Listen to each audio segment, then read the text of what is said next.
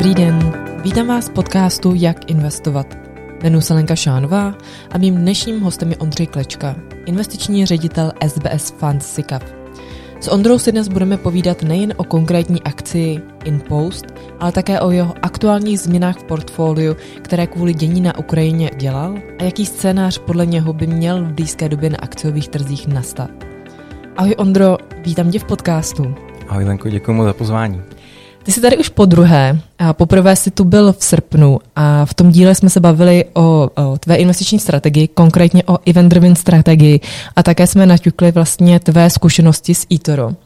Dneska se o tom vůbec bavit nebudem. Určitě bych ráda rovnou přeskočila k té akci InPost protože mě zajímá, proč jsi tuhle akci vůbec vybral, jak jsi si vybral, jak jsi se k tomu dostal, protože o této akci a o této společnosti těch informací moc dostupných není. A navíc, když jsem se koukala, tak tuším, že v lednu loňského roku bylo IPO a od té doby je tam pokles nějakých 75%. A mhm. ne, že by byl pokles za posledních pár týdnů, ale vlastně ten pokles je tam od toho IPO. Mhm. Takže pojď nám prozradit, a jak jsi na tuhle akci vůbec narazil. No, primárně, že jsem četl, co bude za IPO před rokem. takže, takže eh, klasický jako IPO je event, mm-hmm. je to mhm. nějaká událost, která mi přišla zajímavá a vlastně uh, možná trošku jakoby přeskočím v tom příběhu mm-hmm. uh, o té akci, ale ale kromě toho IPO je tam vlastně zajímavý, jak ten setup toho IPO byl vůbec nastrukturovaný. Mm-hmm a e, zároveň, že prakticky téměř paralelně probíhala akvizice e, zahraničního subjektu Monday Relay. Mm.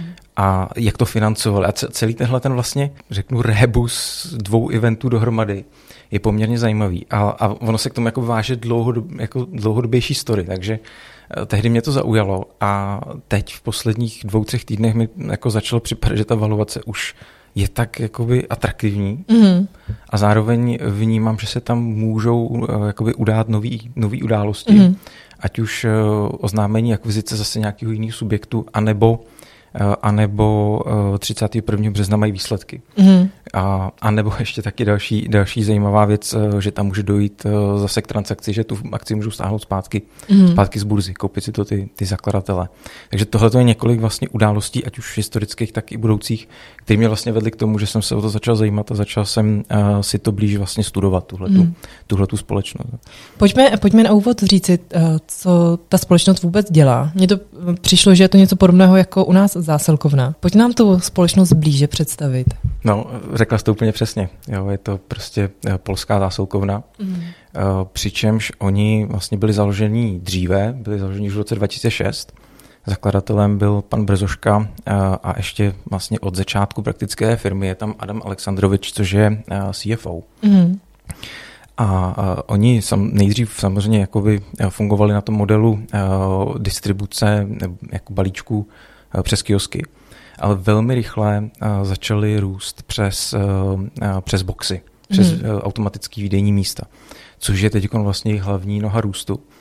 A velmi zajímavý na téhle společnosti je, že právě tím, tím jak jakoby vůbec chytli ten, ten trh v Polsku, protože tam mají obrovskou market share, mají tam 7,5 milionů aktivních uživatelů té aplikace, mm. což je skoro jakoby čtvrtina polské populace starší 15 let.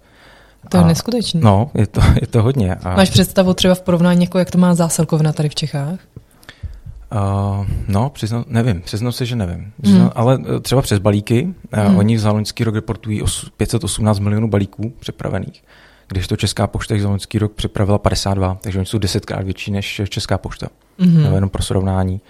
A no, říkám, mají 44% market share v tom Polsku. Hmm. A ještě zajímavé vlastně, že oni na tom rostoucím trhu eh, vlastně logistiky nebo té last mile logistiky k tomu, k tomu koncovému uživateli, tak uh, oni ještě vlastně tu market share hrozně agresivně získávají.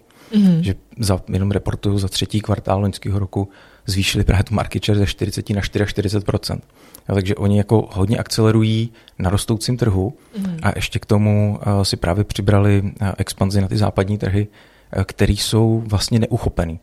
A už vlastně z toho polského trhu je vidět, že eh, na, na těch eh, vlastně výdejních místech nebo na těch, na těch uh, automatech dva nebo tři, dvě nebo tři firmy se jakoby uživí, ty chytí ten market share.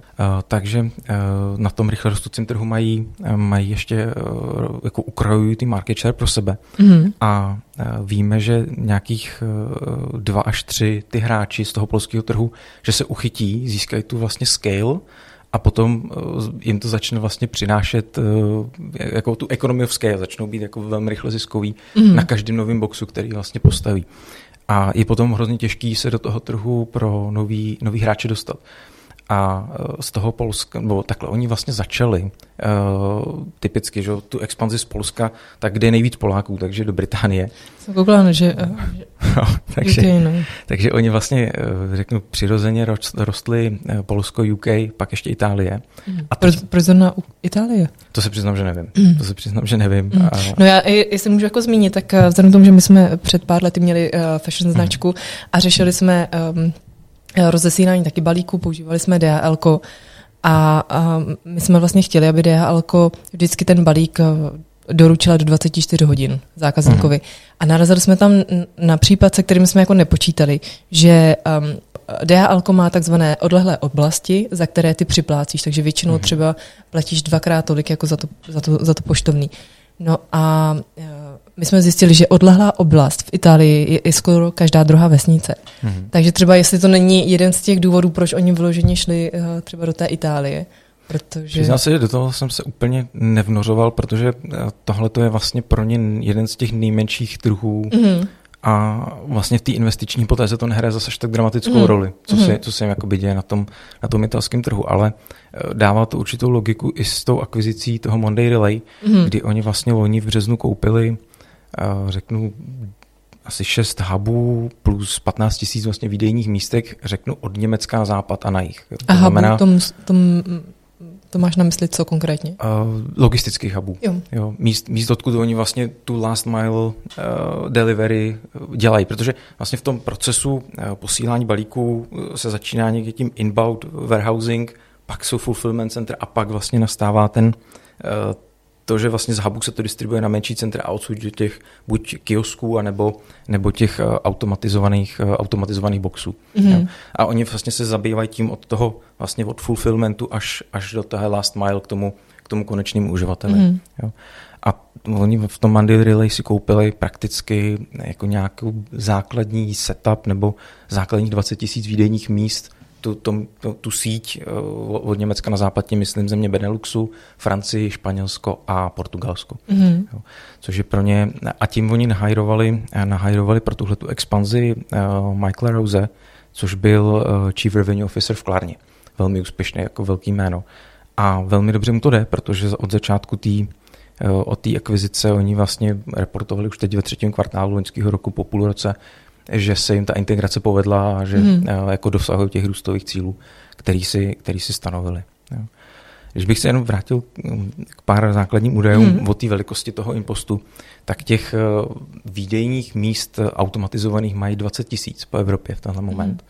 Z toho ale pořád 13,5 tisíce je v Polsku.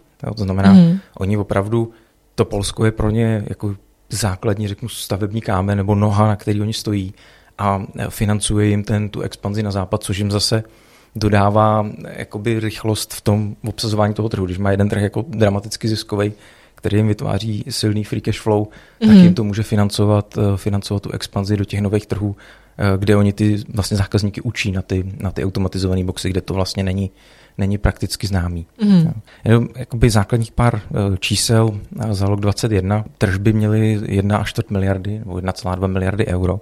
Mm. Z toho uh, vlastně po té akvizici toho Monday Relay nějakých 44% tvoří tyhle ty vlastně západní trhy, ten Monday Relay, uh, a tu druhou část tvoří ta, ten původní biznis, přičemž oni, ačkoliv mají jako vlastně diverzifikaci na nějakých 28 tisíc e-shopů, mm. tak uh, pořád ale čtvrtinu i potom uh, po té akvizici jim tvoří Allegro. Jo, Allegro jim tvoří čtvrtinu uh, jejich tržeb mm. což je jako významný, významný hráč, ale předtím to byla skoro polovina. Takže... Můžu říct víc o Allegru, kdyby náhodou někdo nevě, neměl tušení? Uh, Allegro je vlastně uh, polská akcie, je to polský e-commerce gigant, mm. řekněme, uh, který před, nevím, před rokem, před půl rokem koupil uh, MOL.cz tady v mhm. Čechách. Mm. Jo, takže je to a mě taky IPO, čili 20 tisíc boxů, 1,2 miliardy tržby a drží, drží velmi zajímavou EBITDA marži 33%. Přičemž to Polsko je pro ně fakt zásadní, tam drží skoro 45, 40 EBITu. Mm. A ono je to skutečně daný, daný těmi boxy, protože oni jsou jako vysoce ziskoví. Když si člověk totiž jako propočte to, co oni reportují, tak eh, vlastně zjistí, že eh, jeden, jeden ten automatizovaný box stojí nějakých 30 tisíc euro. Přičemž už vlastně v roce jedna on se sám zaplatí na EBIDě. Jo. Hmm. Ale má velmi dlouhou dobu životnosti. A to je i přesně důvod, proč eh, tady v Čechách vlastně s Alzou a, a s Rohlíkem a se všem vlastně začaly ty boxy hrozně rychle narůstat, protože kdo uchytí ten trh, tak je to pro něj vlastně v úzovkách zlatý vejce. Mm, mm. To IRR je nějakých 110% na každý box, který, který obsadíš v momentě, kdy získáš tu, tu dostatečnou velikost. To je neskutečný. No, akorát na to potřebuješ ty, ty kapexy. A, a to je právě to, že oni mají díky té eh, silné pozici v tom Polsku, mají jako dostatečný cash flow na to, na to si financovat ten růst. Mm. A, a ještě docela zajímavá věc o těch, o těch boxech. Eh, já, když jsem to poprvé použil osobně, tak od té doby už si nenechávám nikdy nic posílat domů, už jako vlastně chodím jenom mm. do těch boxů, mm. protože je to jako za prvý mnohem jako víc convenient pro toho uživatele, protože tam může dojít, kdy chce v nějakém no, okně, nemusí čekat na kurýra doma. Mm. Ale ono to má i jako velmi pozitivní dopady pro tu, eh, pro tu distribuční společnost, protože oni tím šetří uh, o dvě třetiny vlastně CO2 emise, mm. protože potřebují čtvrtinu uh, flotily aut a čtvrtinu lidí. A, mm. Takže ono je to jako na OPEXy extrémně úsporný, když to mm. vozí jenom do těchto těch uzlů, ve kterých si to ti lidi začnou vyzvedávat. A navíc, když má, když má člověk, jakoby jde do tohohle toho automatizovaného videoního místa, tak musí mít apku, takže jsou o něm data a tak dále. Yeah. Takže znamená, zase jim to dává možnost nějakého vertikálního růstu, eh, třeba platební licenci přes PSD 2, eh, vlastně být platební zprostředkovatel mm. a tak dále. Čili eh, je to, je to neuvěřitelně jako zajímavý business model a je to hlavně, co se třeba toho e-commerce týče, něco, co jakoby posouvá celý ten svět toho online nakupování zase do další úrovně, do další jako vertikály růstu. Mm že budeme víc a víc používat tyhle ty boxy a, a, a nakupovat tím vlastním způsobem. No jako určitě, protože když si vezmeš toho kurýra, tak právě já vždycky řeším to, že oni ti napíšou, kdy přijedou, v jakém slotu, ale ten slot je x hodin. x hodin.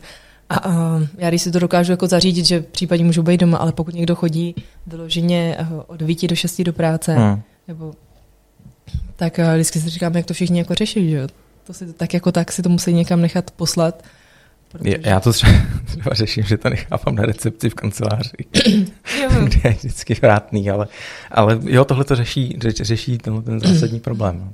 A ještě jako zajímavá věc, kterou si třeba užívám já u těch automatizovaných boxů, že třeba zásilkovna to má na Bluetooth, že když přijedeš k tomu boxu, mm. tak se ti otevře automaticky, už ani člověk nezadává kód, takže já už to dělám jako drive-thru, že přijedu autem, stáhnu okénko, se mi to otevře, a to vyndám, hodím na sedačku a, jedu dál, což eh, jako no tak to je skvělý. některých místech je úplně jako super. No já vím, že myslím si, že to byla Alza, která to řešila snad uh, minulý rok nebo dva roky naspátek, že měla problémy strašně s tím, že uh, lidem dlouho trvalo, než si to vybrali. Uh-huh. A myslím si, že to řešili pak tím, že když si to nevybrali, já nevím, do podle mě dvou, tří dnů, tak pak si platil nějaký, nějaký poplat, penálek. nějaký penálek, bylo to 0,0 nic, ale uh, strašně se to řešilo, no, uh-huh. že vlastně oni potřebovali, že jo, Pořád prázdný místa. A to je jedna z, jedna z věcí, které se tomu impostu daří, že oni vlastně reportují obsazenost trvala těch boxů na zhruba 80%.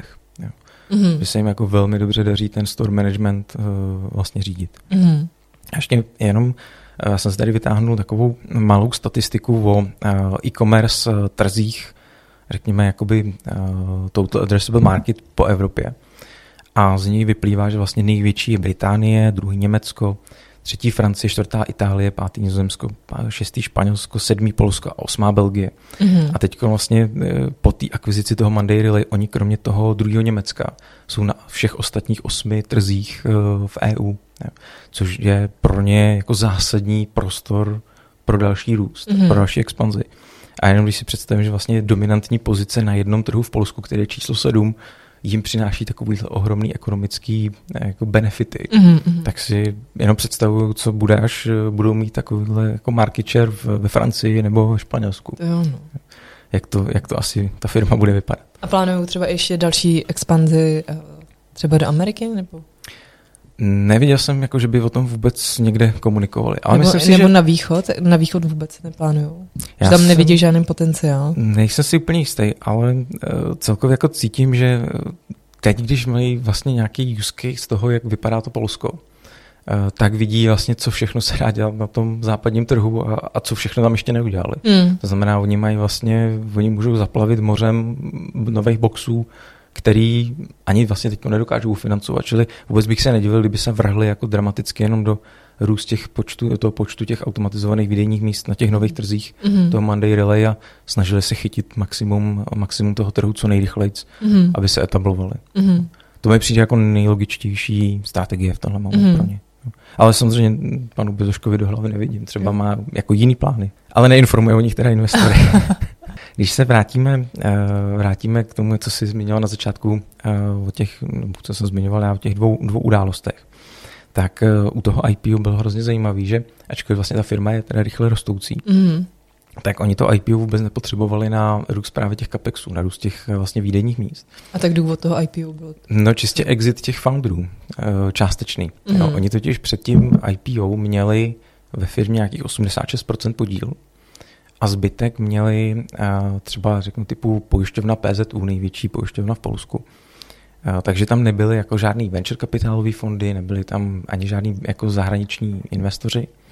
A uh, oni využili toho IPO opravdu, je to v tom prospektu jasně napsaný, že je to čistě jenom jako částečný exit nějakých 35% podílu těch, nebo 38 těch zakladatelů mm-hmm. a mhm. plus teda trošku se k tomu přidali tyhle ty minoritní akcionáři. A oni eh, vlastně prodali, eh, prodali třetinový podíl za valuaci 10 miliard. Já jsem koukala, že oni eh, vydávali vlastně 500 milionů akcí. Uh-huh. A, a právě ještě jsem se tam dočetla, že se tam mluví v, souvislosti s tím IPO o takzvaný over allotment option. Uh-huh. Dokážeš vysvětlit, co to znamená? Eh, ve směs šlo o to, kdyby bylo jakoby přeupsaný to IPO, takže mají právo na to, eh, aby prodali trochu víc. Já jsem koukal, že snad je to 15%. Uh-huh. Mhm. Je to standardní, jako standard 15%, nebo to bylo jenom v jejich případě? Jakoby nezaregistroval jsem, že by to bylo něco výjimečného. Mm. No, přijde mi, že tak jako zaťukali na trh, zjistili, jaká je poptávka a podle toho vlastně mm. přizpůsobili tu nabídku. Mm-hmm. No. Ale tam, tam šlo spíš o tu valuaci, že ta valuace vlastně v momentě toho IPO byla loni v únoru, loni v únoru, jo, 21, přesně před rokem, což bylo, eh, pardon, 21. ledna, ne v únoru, ale to byl takový ten vrchol vlastně růstových akcí a valuací globálně. A oni prodávali... Takže se nemohli vybrat lepší čas. Přesně, oni trafili naprosto vrchol a i ta valuace byla nakonec skoro 10 miliard euro. Takže oni exitovali za jako asi 40 EV EBITDA, 13,5 price sales, jakože jako obrovský, obrovská jako nafouknutá valuace. Mm. A, a prodali vlastně za nějakých 38 miliardy mm. jo, ty zakladatelé. A teď, když si vezme, že současná valuace je 2,3 je no, market cap. Jako ty lidi, kteří no. nakupovali to IPO, teď se koukají na těch uh, minus 75%. No ale hlavně oni se koukají na to, že vykešovali 38 miliardy a teď si můžou tu jako zpátky ten podíl koupit za miliardu. Že? Takže takže čistý zisk 2,8 a, hmm. a, a jedeme dál. Ale já si přímě myslím, že eh, tam nebyl jako čistě eh, motiv, eh, motiv že by chtěli úplně odrbat retailový investory. Hmm. Já si spíš myslím, že tam byl určitý strach z té akvizice těch, toho Monday Relay. Že oni vlastně nevěděli moc, vlastně co, jak to dopadne. Bylo to jako dítě, který celý život si vychovávali. A víš, a, kolik zaplatili za ten Monday Relay? A nějakých 600 milionů euro, ale on byl dva měsíce po tom IPO. Jo. Hmm. A uh, oni se trošku možná báli, jako jak to dopadne, tohleto, že s tím neměli úplně zkušenost. A proto exitovali částečně, tyhle ty zakladatele nechali si přesně poloviční podíl mm. a chtěli mít jakoby, řekl, pocit nějaký jistoty, že zabezpečili svoji rodinu na generací dopředu a, a že z toho vlastně nebude jako nula nakonec, jo. Že, mm. že to nakonec skončí v troskách celý tenhle ten, celý tenhle ten biznis. Takže pro mě otázka potom úspěšným zvládnutí té akvizice, jestli třeba opravdu nepřistoupí k tomu, že řeknu, ale ten trh to valuje špatně, pojďme, eh, pojďme si to vzít zpátky a, a zvyšovat tu hodnotu si, eh, si zase jako, jako privátní firma. Mm. Takže eh, v lednu proběhlo IPO a 15. března ani ne dva měsíce potom teda bylo oznámení té akvizice, kterou financovali čistě přes dluh. Mm. Financovali přes uh, bankovní financování vyloženě. To bylo jako velmi zajímavé, že to bylo velký konsorcium bank, uh, který obsahovalo Goldman Sachs, JP Morgan, M-banku i jako lokální PKO, Erste tam byly. Takže to bylo jako velmi široký spektrum, spektrum bankovních e, entit. A ty jim vlastně půjčili na celou tu akvizici mm. za e, floatovou sazbu jednoměsíční výbor plus 2% a je to splatný 26. Mm. Takže to, v té době to bylo velmi atraktivní kvůli nízkým sazbám, což dneska už není úplně pravda, že? protože to je nějakých 6% plus.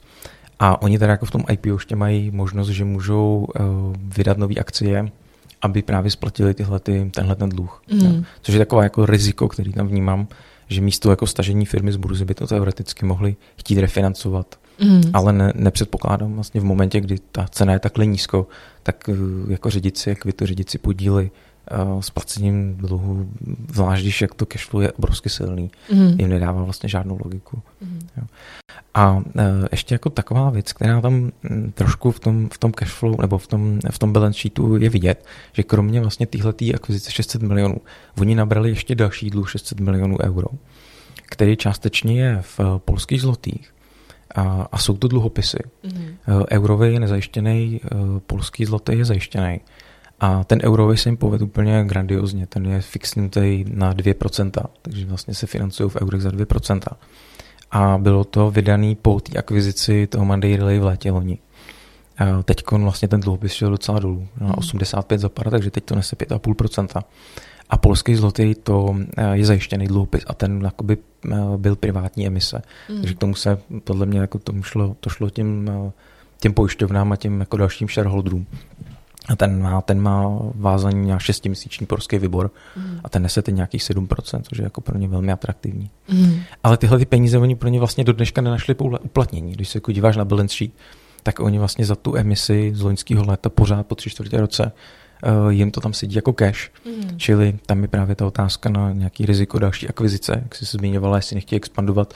Oni to neproklamují, ale uh, taky nevíme, jestli to opravdu jako najednou neoznámí, že to dělají. A, a že vstupují na nové trhy právě do té východní Evropy na jich.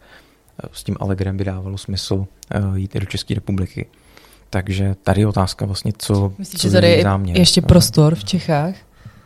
Můžu akvírovat Českou poštu, můžu akvírovat nějakou firmu tady v Čechách, nevím. Jo, to, mm. to já jako skutečně do, do hlavy tomuhle nevím, ale jako ten cash jim tam naleží 600 milionů euro mm. z Bůh darma, zvlášť když to úročí a dvěma procentama věč, většina, ale, ale sedmi je ta, men, ta menší část těch zlotých. Mm. Takže z nějakého důvodu to tam mají. Jo, zbytečně, proč by, proč by zbytečně jako firm, mm. cashflow pozitiv firmu takhle pumpovali penězma, jo, který po tři čtvrtě roce tam ještě ve větší míře jsou. Mm. Jako k valuačním metrikám teď současně 2,3 miliardy je teda uh, market cap, když připočtem ten net debt, tak je to 2,8 miliardy je enterprise value, takže za současných vlastně valuačních metrik to vychází na 7 EV EBITDA a 1,9 price sales. Jo. Hmm. A free cash flow je necelých 7%.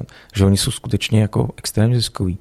A ještě vlastně k tomu free cash flow, uh, oni si o něm vlastně rozhodují sami v úvozovkách, protože uh, vlastně mají pozitivní pracovní kapitál dlouhodobě a jediný a mají strašně malý maintenance capex, jakoby na údržbu těch boxů, který už existují, což taky vlastně ukazuje eh, jednu důležitou věc, že vlastně i když si je odepíšete, uh, odepíšou z, z, z rozvahy, tak pořád vlastně mají nulový náklad na to je udržovat dál. Já bych docela řekla, že možná, že ta údržba bude i větší z toho důvodu, že když vidíš, jak se lidi chovají k věcem, který ti nepatří, že? Uh-huh. takže bych čekala, že permanentně budou nějaký ty uh, boxy opravovat, anebo že tam budou i tam bude i vandalismus, že třeba někdo je bude chtít jako násilně otevřít. Asi už je to v tom veřejném prostoru tak známý, že už se nikoho neláká a, už, už nemá jako potřebu, potřebu to ničit, ale mě to samotně překvapilo. Já jsem taky si myslel, že že ta údržba bude přece jenom stát, ale opravdu je to zanedbatelné číslo, je to mm. procento prostě z EBIDy, nebo dvě, jo? Mm. To opravdu jako pro ně není vůbec žádný náklad. A čistě ten jako expanzní capex, ta, ta vlastně expanze eh, a výjde jako výroba a, a distribuce těch nových boxů Mm. je to, co, eh, to, to, na co oni vlastně jim snižuje tu EBIDu do toho free cash flow. Jo. Samozřejmě nejedná se o investiční doporučení, ale eh, jak ty se k tomu stavíš? Máš eh, tuhle společnost už eh, ve svém portfoliu nebo ještě čekáš na nějaký další propad? Kdybys to nakoupil, jak se k tomu stavíš? Jo. a Teď jsme přesně opravdu v eh, situaci, kdy eh, začínáme nakupovat. Hmm. Jo. Protože za mě, já musím říct, že si pamatuju, že jednou jsem si řekla, že když už to spadlo o 80%, tak že ta firma už nepůjde o dalších 80%. Jo, A nakonec, nakonec šla, tak proto já se ptám, že někdo by si mohl myslet, že uh, když už to padlo o 75%, tak už to nemá kam padat. Tak uh, Mhm. spíš mě jako zajímalo, jestli počítáš s tím, že tam ještě může být nějaká, Já si myslím, nějaký že další propad nebo ne. tam, tam, tam je několik vlastně faktorů, který tu akci dál můžou tlačit dolů. A jeden z nich je uh, rusko-ukrajinská krize, Mm. protože prostě Polsko je hned vedle, je to polská akcie, je to tak vnímaný tím trhem. Takže tohle to může být jeden z jako důvodů, proč by ta akce mohla dál jako vlastně zlevňovat. Uh, další věc je uh, 31. března jsou výsledky. Mm. Ve výsledcích každá firma může negativně překvapit, můžou zpomalit růst. I Ale, když ty, ale ty jsi říkal, že, ta, uh, že ten váš výhled je spíš... Uh, Na druhou Pozitivní. stranu, no. Uh, oni si totiž o tom růstu tak trošku rozhodují sami. Mm. Jo, což je mm, jakoby výhoda i nevýhoda zároveň. Jo. Ta- Ten, ten růst je vlastně funkcí toho, kolik do toho naliju peněz a eh, když vidíš, že mají vlastně eh, perpetuum mobile, kterým ty peníze už generuje, no tak eh, oni jenom sami rozhodují, kolik procent Mm. z EBIDy si na to použijou. Jo. mm. Takže to je vlastně jejich vlastní rozhodnutí. Je otázka, co sleduje ten zakladatel. Jestli ten zakladatel teď chce naopak eh, nějaký špatný výsledky pak oznámit, že si to ještě koupí vlastně zpátky a, a nechce ty retailoví investory nechat vydělat, je to taky jedna z možností. Mm. Jo?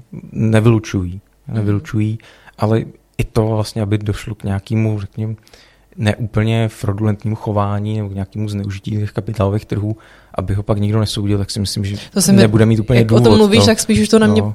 působí jako dost uh, zahranou. Pokud by k takovému scénáři došlo, tak um, Tak zase na druhou stranu oni tu firmu upsali jednou zavaluaci, kterou ten trh přijal. no, Tak jako to, že se změní za rok eh, vnímání Polska a celkově jako mně přijde, že i ten trh je hodil do pytle eh, vlastně s neziskovými růstovými firmami. Protože to bylo to, co tahlo valuace teď poslední rok dolů. Hlavně ty neziskové firmy.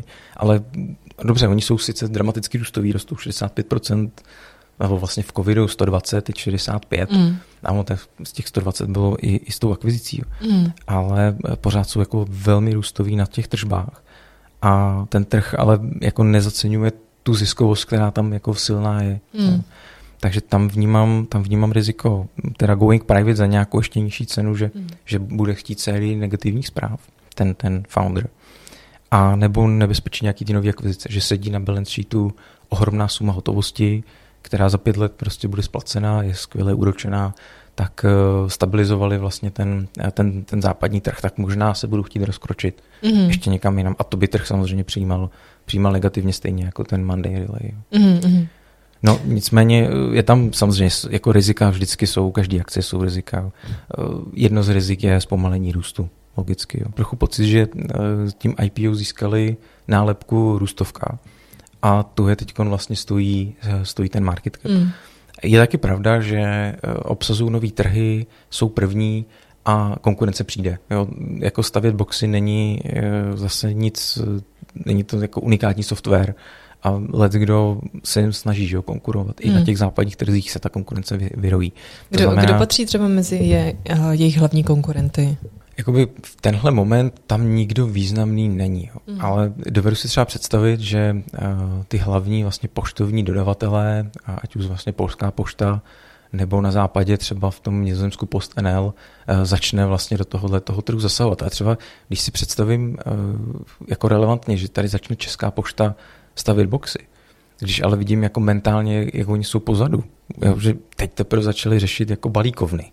Teď, po deseti letech, co to tady jako někdo jiný dělá, Hmm. tak než jim dojde vlastně, že mají začít stavět boxy, než jim vlastně dojde ta matematika toho, jak je to vlastně ziskový a zajímavý biznis, tak eh, ten trh už bude dávno vlastně řešit úplně něco jiného. Jo. Čili eh, já bych se vlastně, tý, ta konkurence může být jako obou stranný meč, že oni operují na trhu s nějakými dinosaurama, kterým strašně snadno seberou market share, mm-hmm. ale samozřejmě eh, jako časem přijdou jiný soukromí firmy, které tenhle ten trh budou taky chtít zaplnit. Že tam jako nejvíc vnímám, ne, že by přišli o market share do budoucna, ale že by jim to tlačit na marže mohlo. Nicméně to podle mě není nic, co by teď muselo řešit eh, jako valuaci té firmy, protože mm. to není teď ten tlak a jenom jako teoreticky, hypoteticky výhledově, ale teď jim nic takového vlastně nehrozí. Mm. Čili, eh, čili jako riziko vnímám teoreticky jako pokles marží v nějakém dlouhém horizontu, potom eh, ta dominantní pozice v tom Polsku Eh, jako v nějaký moment ten trh obsadí celý a už tam ta, ten růst vlastně přestane být. To znamená, pokud se jim nepodaří rychle nastartovat růst eh, na těch nových trzích, tak, eh, tak to Polsko pro ně přestane být vlastně růstovou vertikálou, mm. což už se trošku děje. Ten, ten růst vlastně v tom Polsku je mnohem nižší než na těch ostatních trzích pro ně. A jaký market share si myslíš, že tam můžou dosáhnout? Teď jsi říkal 44%? Polsko má nějaký 44. Jo ale mají čtvrtinu populace. Jo. To znamená, pořád tři čtvrtiny populace tu aplikaci nemá staženou. Samozřejmě hmm. nezískají vždycky všechno, ale, ale myslím si, že do polovinu, víc než polovinu populace hospodařovat reálně můžou. Jo. Hmm. To není nic nereálného. Navíc skutečně ty počty těch uh, těch automatizovaných boxů v tom Polsku raketově rychle rostou pořád. Hmm. Jo, oni každý kvartál deliverují jako tisíce nových boxů, tisíce nových míst hmm. a už jdou na skutečně na ty místa, kde zasahují ty, ty lidi z toho horší dopravní, dopravní obslužnosti. Už to hmm. nejsou ty velký huby, ty větší města, ale už jsou to skutečně spíš jako mm, venkov, venkov a, a, a menší, a menší to říct, jako rurální oblasti. Hmm. Já když jsem koukala na jejich web, tak uh, fakt vypadá jako takový, taková ta inovativní firma, která jede na tu technologii a, a jsou, přijde domů jako hodně dominantní. Právě když to porovnáváš pak s tou poštou, že, uh-huh. kde ty bys takovým s něčím podobným prostě ani podle mě nepřijdu. Jako to, než by... Nepřijdou. Než by to spatřilo světlo světa, tak přesně tady ten trh bude už no. za 20 let někde úplně jiný. Přesně tak. Jako před deseti lety jsme tady řešili uh, videí v kioskách a říkám, jo, pošta s tím přišla po osmi letech. Hmm. Takže je to strašně vlastně upoza, jako pozadu v tom vývoji. A to budou i na tom západním trhu všichni. Tam tyhle, ty vlastně tuhle metodu výdeje prakticky zatím neznají. Mm. Takže to, oni je naučí. Jo, ten, já věřím, že ten impuls je naučí uh, na tohleto chování zákaznický, na tuhletu uh, formu a, a, a ten trh vlastně vyhrajou. Spíš, vlastně, když jsme se bavili o těch maržích, tak spíš vnímám, že by tam teoreticky mohlo být eh, riziko z druhé strany. A to, ale to oni zase diverzifikují. Už tou, už tou akvizicí Monday Relay snížili vlastně sílu toho Allegra mm. který by teoreticky mohl říct, ale my máme dostatečnou sílu na to. Si to vybudovat sami. No, ale spíš eh, říct, ale vidíme, jak jste ziskový, tak eh, budeme snižovat ceny, jo, mm. budeme vám snižovat platby.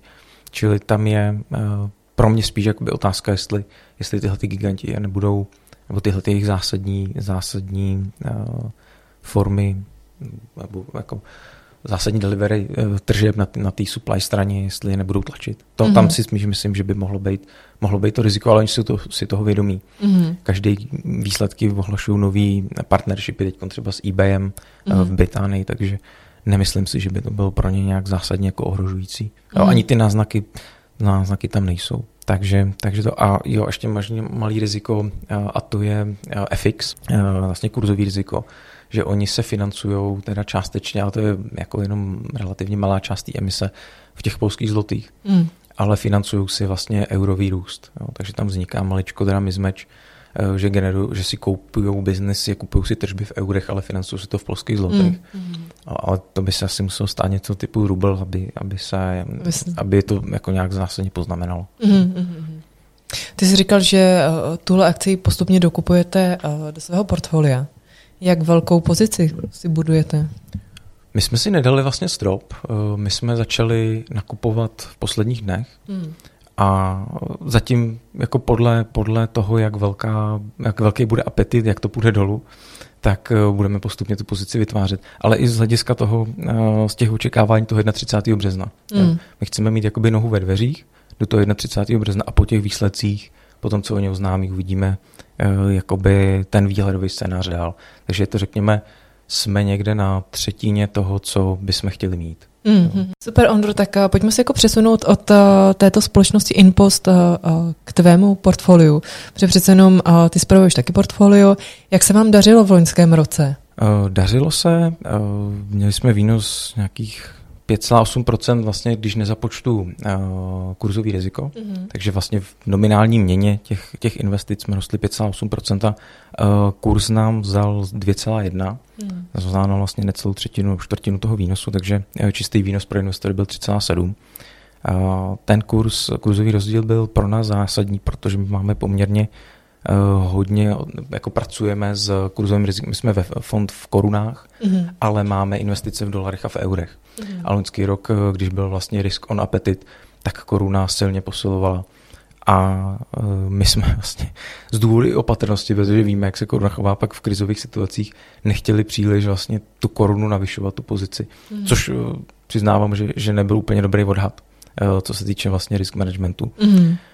Uh, nějaký 4% uh, nám nesli v čistým úvěry, 3% dluhopisy, což se nemusí zdát hodně, ale eh, vlastně loňský rok byl pro dluhopisy velmi špatný. No. Každý sleduje akcie, akciové indexy, ale třeba málo kdo ví, že třeba český korunový eh, státní dluhopis byl minus 10% loňský rok. Jo.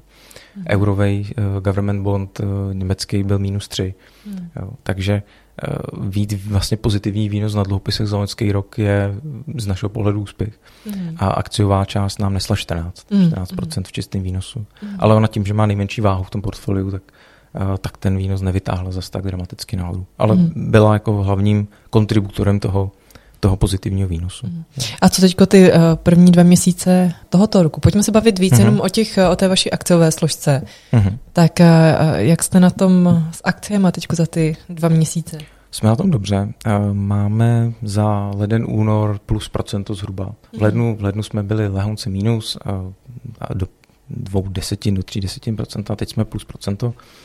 A to Rusko nás vlastně nepoznamenalo. Mm. Respektive my v něm spíš vidíme jakoby příležitost, eh, a teď řeknu ve smyslu, eh, líbí se nám ukrajinský státní dluhopis po tom dramatickém propadu, který se tam, který se tam mm. odehrál, protože eh, vlastně ten konflikt, když dopadne na jednu nebo na druhou stranu, vyřeší se, tak obě ty strany vlastně mají docela dost důvodů ty dluhopisy krátký splatit, takže my máme velmi krátký dolarový ukrajinský dluhopis, z maturitu v příštím roce a ten se tady obchoduje za 30 za pár, takže výnos do splatnosti je tam skoro 140%, což je, což je obrovská raketa a Západ bude mít, pokud Zelenský vydrží, tak Západ bude mít důvod eh, ho nenechat zdefaultovat. Mm.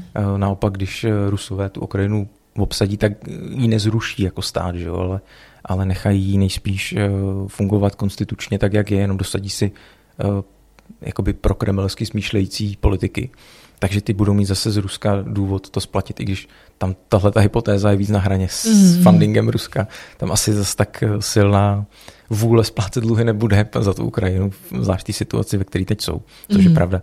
A to je asi to hlavní riziko, eh, které ten dluhopis teď vlastně reflektuje. Mm. Jinak, když se vlastně člověk podívá na tu Ukrajinu, jak se to vyvíjí, tak my jsme vlastně ve výročním jakoby odhadu nebo výhledu hlavních trendů na tenhle rok psali i o tom konfliktu ale odhadovali jsme, že ten konflikt bude eh, jako typu Krym nebo Donbass, že rychle skočí na nějakých pár metrů čtverečních, obsadí je, posunou tu, vlastně tu hranici dál mm-hmm. a zase bude klid. Že se jako vlastně vlk nažere a koza zůstane víceméně celá, nebo trošku jenom nepoškozá, že jsme nečekali, že bude takovýhle konflikt. A zároveň jsme jasně říkali, že tam úplně nezáleží na tom, jak ten konflikt bude vypadat, jako bude mít sílu a intenzitu, ale spíš jak budou vypadat ty sankce mm. toho a ta reakce toho západu, což už dneska ve směs říct můžeme, že ten západ eh, se rychle sjednotil, reagoval tvrdě, to asi nemá smysl opakovat, to se teď v médiích říká všude. Ale tohle to je to zásadní eh, a to už, ta proměna už je relativně dobře známá. Mm. Čili v tenhle moment se dá dobře usuzovat, jak eh, ta situace se bude vyvíjet dál. Evropa nestanovila žádný žádný jasný eh, pravidla, kdy se ty sankce uvolní. A obávám se, že tady jako vlastně dochází i tím, co prosakuje skrz ten mm, jako uvažování o plynu, že tady dochází jako k strategickému posunu myšlení v Evropě. Mm-hmm. Že chceme bezpečnost a jsme ochotní eh, za to platit ekonomickým růstem. Čili nepředpokládám, že teď se domluví příměří dneska a zítra Evropa řekne, hele, tak Rusko, tak zapomeneme na všechno a všechno, jak bylo. To se obávám, že nebude, že tam nějaká bariéra v tom obchodu bude trvalé, nebo aspoň jako v dlouhším, delším horizontu. A v tenhle moment vlastně se stane to, že Rusko začíná být pupeční šňůrou napojený na Čínu, která eh, pro svůj růst že bude využívat levný, levný suroviny z Ruska a, a, a mne si ruce, že to je největší vítěz, vítěz tohle konfliktu. Hmm. Ale pokud ten jako někdo věří z posluchačů, že se ten konflikt rychle uspořádá, že to bude tak, jak to bylo před válkou, někdy v lednu, mm-hmm. tak pak si myslím, že by pro tyhle ty investory bylo atraktivní uh, investovat třeba do uh, rakouských bank, jako je Rajvka, protože oni měli velmi silnou expozici, měli 20% vlastně úvěru, nebo mají, abych nemluvil v minulém čase, mm-hmm. mají 20% úvěrového portfolia skupiny v, vlastně v zemích Ukrajina, Rusko, Bělorusko, v těchto těch Eastern countries a tvoří to zhruba třetinu zisku a skoro 40, 40% eh, zisku a třetinu tržeb. Jo. Takže a je to pro ně vlastně před tím propadem to pro ně byl jako nejlepší interest margin, tam byla mm-hmm. nejrychleji rostoucí část celé té skupiny, takže ta reakce té akcie Raiffeisenbank uh, jako neodráží, že to Rusko mělo 20% úvěrového portfolia, ale odráží to hlavně, že oni přišli o klíčovou růstovou vertikálu, že oni přišli o ten klíčový zdroj, ten motor toho, eh, toho růstu do budoucna. A to si myslím, že, že ta akcie reflektuje jako velmi, řeknu, správně, že tam není jako úplně, že by si člověk řekl, tohle to je overreaction. Ale samozřejmě pokud se ta situace uklidní, tak tuhle akci a, a vlastně Rusko začne říkat, ano, tak zahraniční investoři jste vítáni a, a dluhy se zase začnou platit a, a všechny firmy v Rusku mm-hmm. budou fungovat jako před tou invazí a budou splácet svý úvěry v Raiffeisenbank. Tak si myslím, že tohle je moment, kdy kdy ta rivka může jako rychle vyskočit, ale obávám se, že spíš, spíš to vypadá na nějaký táhlý vývoj odepisování úvěrového portfolia a čištění těch knih, který vlastně tu akci nedovolí nějak zásadně jako vyhnat do dvojnásobku, trojnásobku jako před tou krizí. Hmm. Jo. Ty jsi právě uh, v dopisu akcionářům, který, který si posílal včera, tuším, že včera nebo předevčírem, tak uh, si tam i zmiňoval, že, nebo jsi tam psal, že na akciovém trhu je to teď jak v cukrárně. Co ti přijde nejlákavější, teda kromě tady těch rakouských bank?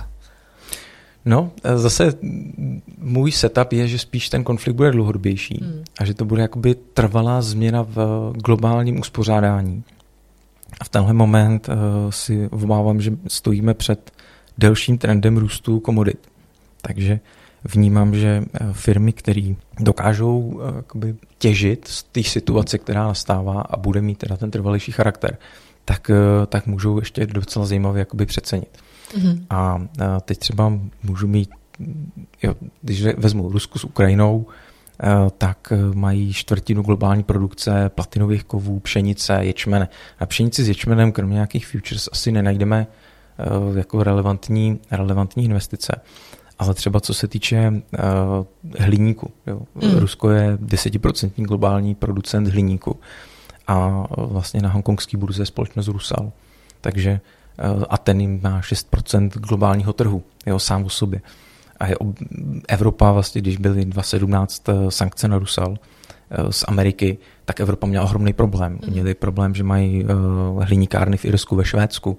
Jo, takže tohle to jsou vlastně všechno, jako je to, je to propojené. Když ten, když ten západ přijde o hliník, tak se tu přestanou vyrábět jako věci. Jo. Tak to, mm. to, nemůžeme si to úplně dovolit a, a budeme to muset nějak řešit. A mhm. ten, a ten hliník bude drahý, bude ho nedostatek, bude muset jít nějak okliku přes Čínu, která si k tomu přihodí svoje. A myslím si, že ten Rusel by teoreticky mohl být, eh, je to teda hongkongská firma, ty 0486, ty, ty, ty čínský čísla. A, a taky jo, těma sankcema, jako z ruských firm to přijde jako nejzajímavější v ten mm. moment. Mm. Protože ten hliník je, jde nahoru, uh, oni jsou jako druhý největší globální exporter hliníku, Eh, když 2017 tady byl ten problém eh, s tím Rusalem a byly na něj uvaleny ty sankce, Jerry eh, Paska, že se má vzdát ownershipu a podobně, tak v ten moment vlastně i Macron loboval ve White Houseu u Trumpa za to, ať ať eh, vlastně je na něj mírnější, mm-hmm. protože vnímal jako strukturální dopad na tu Francii. Čili myslím si, že jakoby Rusal má silnou pozici v tom, jako být, být eh, zajímavou investicí v mhm. horizontu mm-hmm. roku dvou. Eh, ještě teda jako, ta situace od 2017 je jiná, že v té době se uvažovalo, že ty, ten výpadek toho globálního hliníku ta Čína doplní, ale on se během těch dvou let rychle stal z Číny z exportéra importér. Jo, vlastně ten hliník spotřebuje pro, pro svůj vlastní ekonomický růst. Mm-hmm. Takže, takže to. A na závěr se ti zeptám, jak vnímáš eh, celou situaci na těch akciových trzích? Myslíš si, že už eh, je to dno, nebo ještě máme stále kam padat? Mm, dobrá otázka. Eh, kdybych měl odpověď, tak, tak tady Je mi jasný, že nemáš křišťálovou kouli, ale tak zeptat se ti samozřejmě musím. No, uh, jsou, jakoby ono je jedno, co si myslím já. Důležité je, jakoby, jestli trh vnímá správně tu realitu. Hmm. Eh, teď je na trhu cítit vlastně silný přecenění eh, stagflačního scénáře. Myslím si, že trošku se jako dispreparcuje, nebo je tam je to diskrepance mezi eh, Amerikou a Evropou, protože Evropa do toho stagflačního scénáře i kvůli tomu Rusku fakt spadnout může. Hmm. Tam si myslím, že ta realita je silnější než v té Americe. Kde vlastně já nevnímám úplně stagflaci jako moment, kdy jeden kvartál se nám nedaří a pak je to zase všechno OK, jako v mm. covidu jsme viděli. Jako v jeden, jeden kvartál teda špatně a pak už dobrý.